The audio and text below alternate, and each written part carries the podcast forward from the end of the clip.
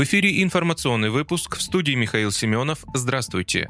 Справедливая Россия за правду уверенно держит второе место по числу законодательных инициатив. Председатель партии «Справедливая Россия за правду», руководитель партийной фракции в Госдуме Сергей Миронов провел брифинг для парламентских журналистов, посвященный итогам уходящего года. Парламентарий отметил, что касается итогов работы фракции в 2022 году, то тут «Справедливая Россия за правду» уверенно держит второе место. 182 поданных к рассмотрению законодательных инициатив. У «Единой России» России 329 инициатив, у ЛДПР 153, у КПРФ 126 и у новых людей 93. При этом самыми важными и самыми позитивными законами он назвал те, которые были связаны с принятием в России четырех новых субъектов Федерации – ДНР, ЛНР, Херсонской и Запорожской областей. Также он отметил важность законов, связанных с социальным и правовым статусом участников СВО. Среди них были и те, которые предлагала СРЗП.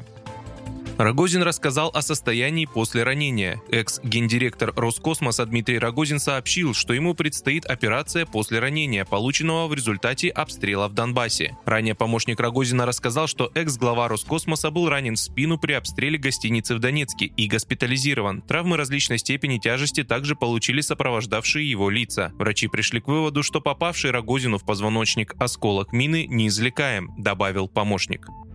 Закрепить в законе призывной возраст с 21 года могут в 2023 году. Увеличение возраста призыва граждан с 18 лет до 21 года, вероятно, смогут реализовать только через изменения в законодательстве в будущем году, рассказал глава Комитета Государственной Думы по обороне Андрей Картополов. По его словам, теперь надо получить официальные предложения со стороны Министерства обороны России. Картополов обратил внимание, что Думский комитет по обороне поддерживает предложение российского военного ведомства нести изменения изменения в возрастные рамки по призыву.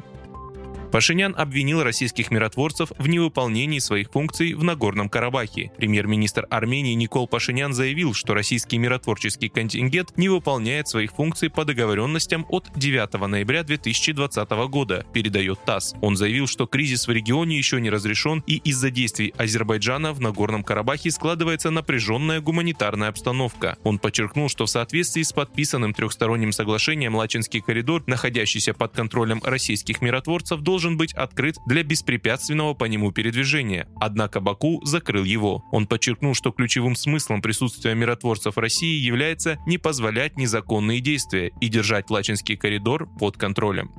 Вы слушали информационный выпуск. Оставайтесь на справедливом радио.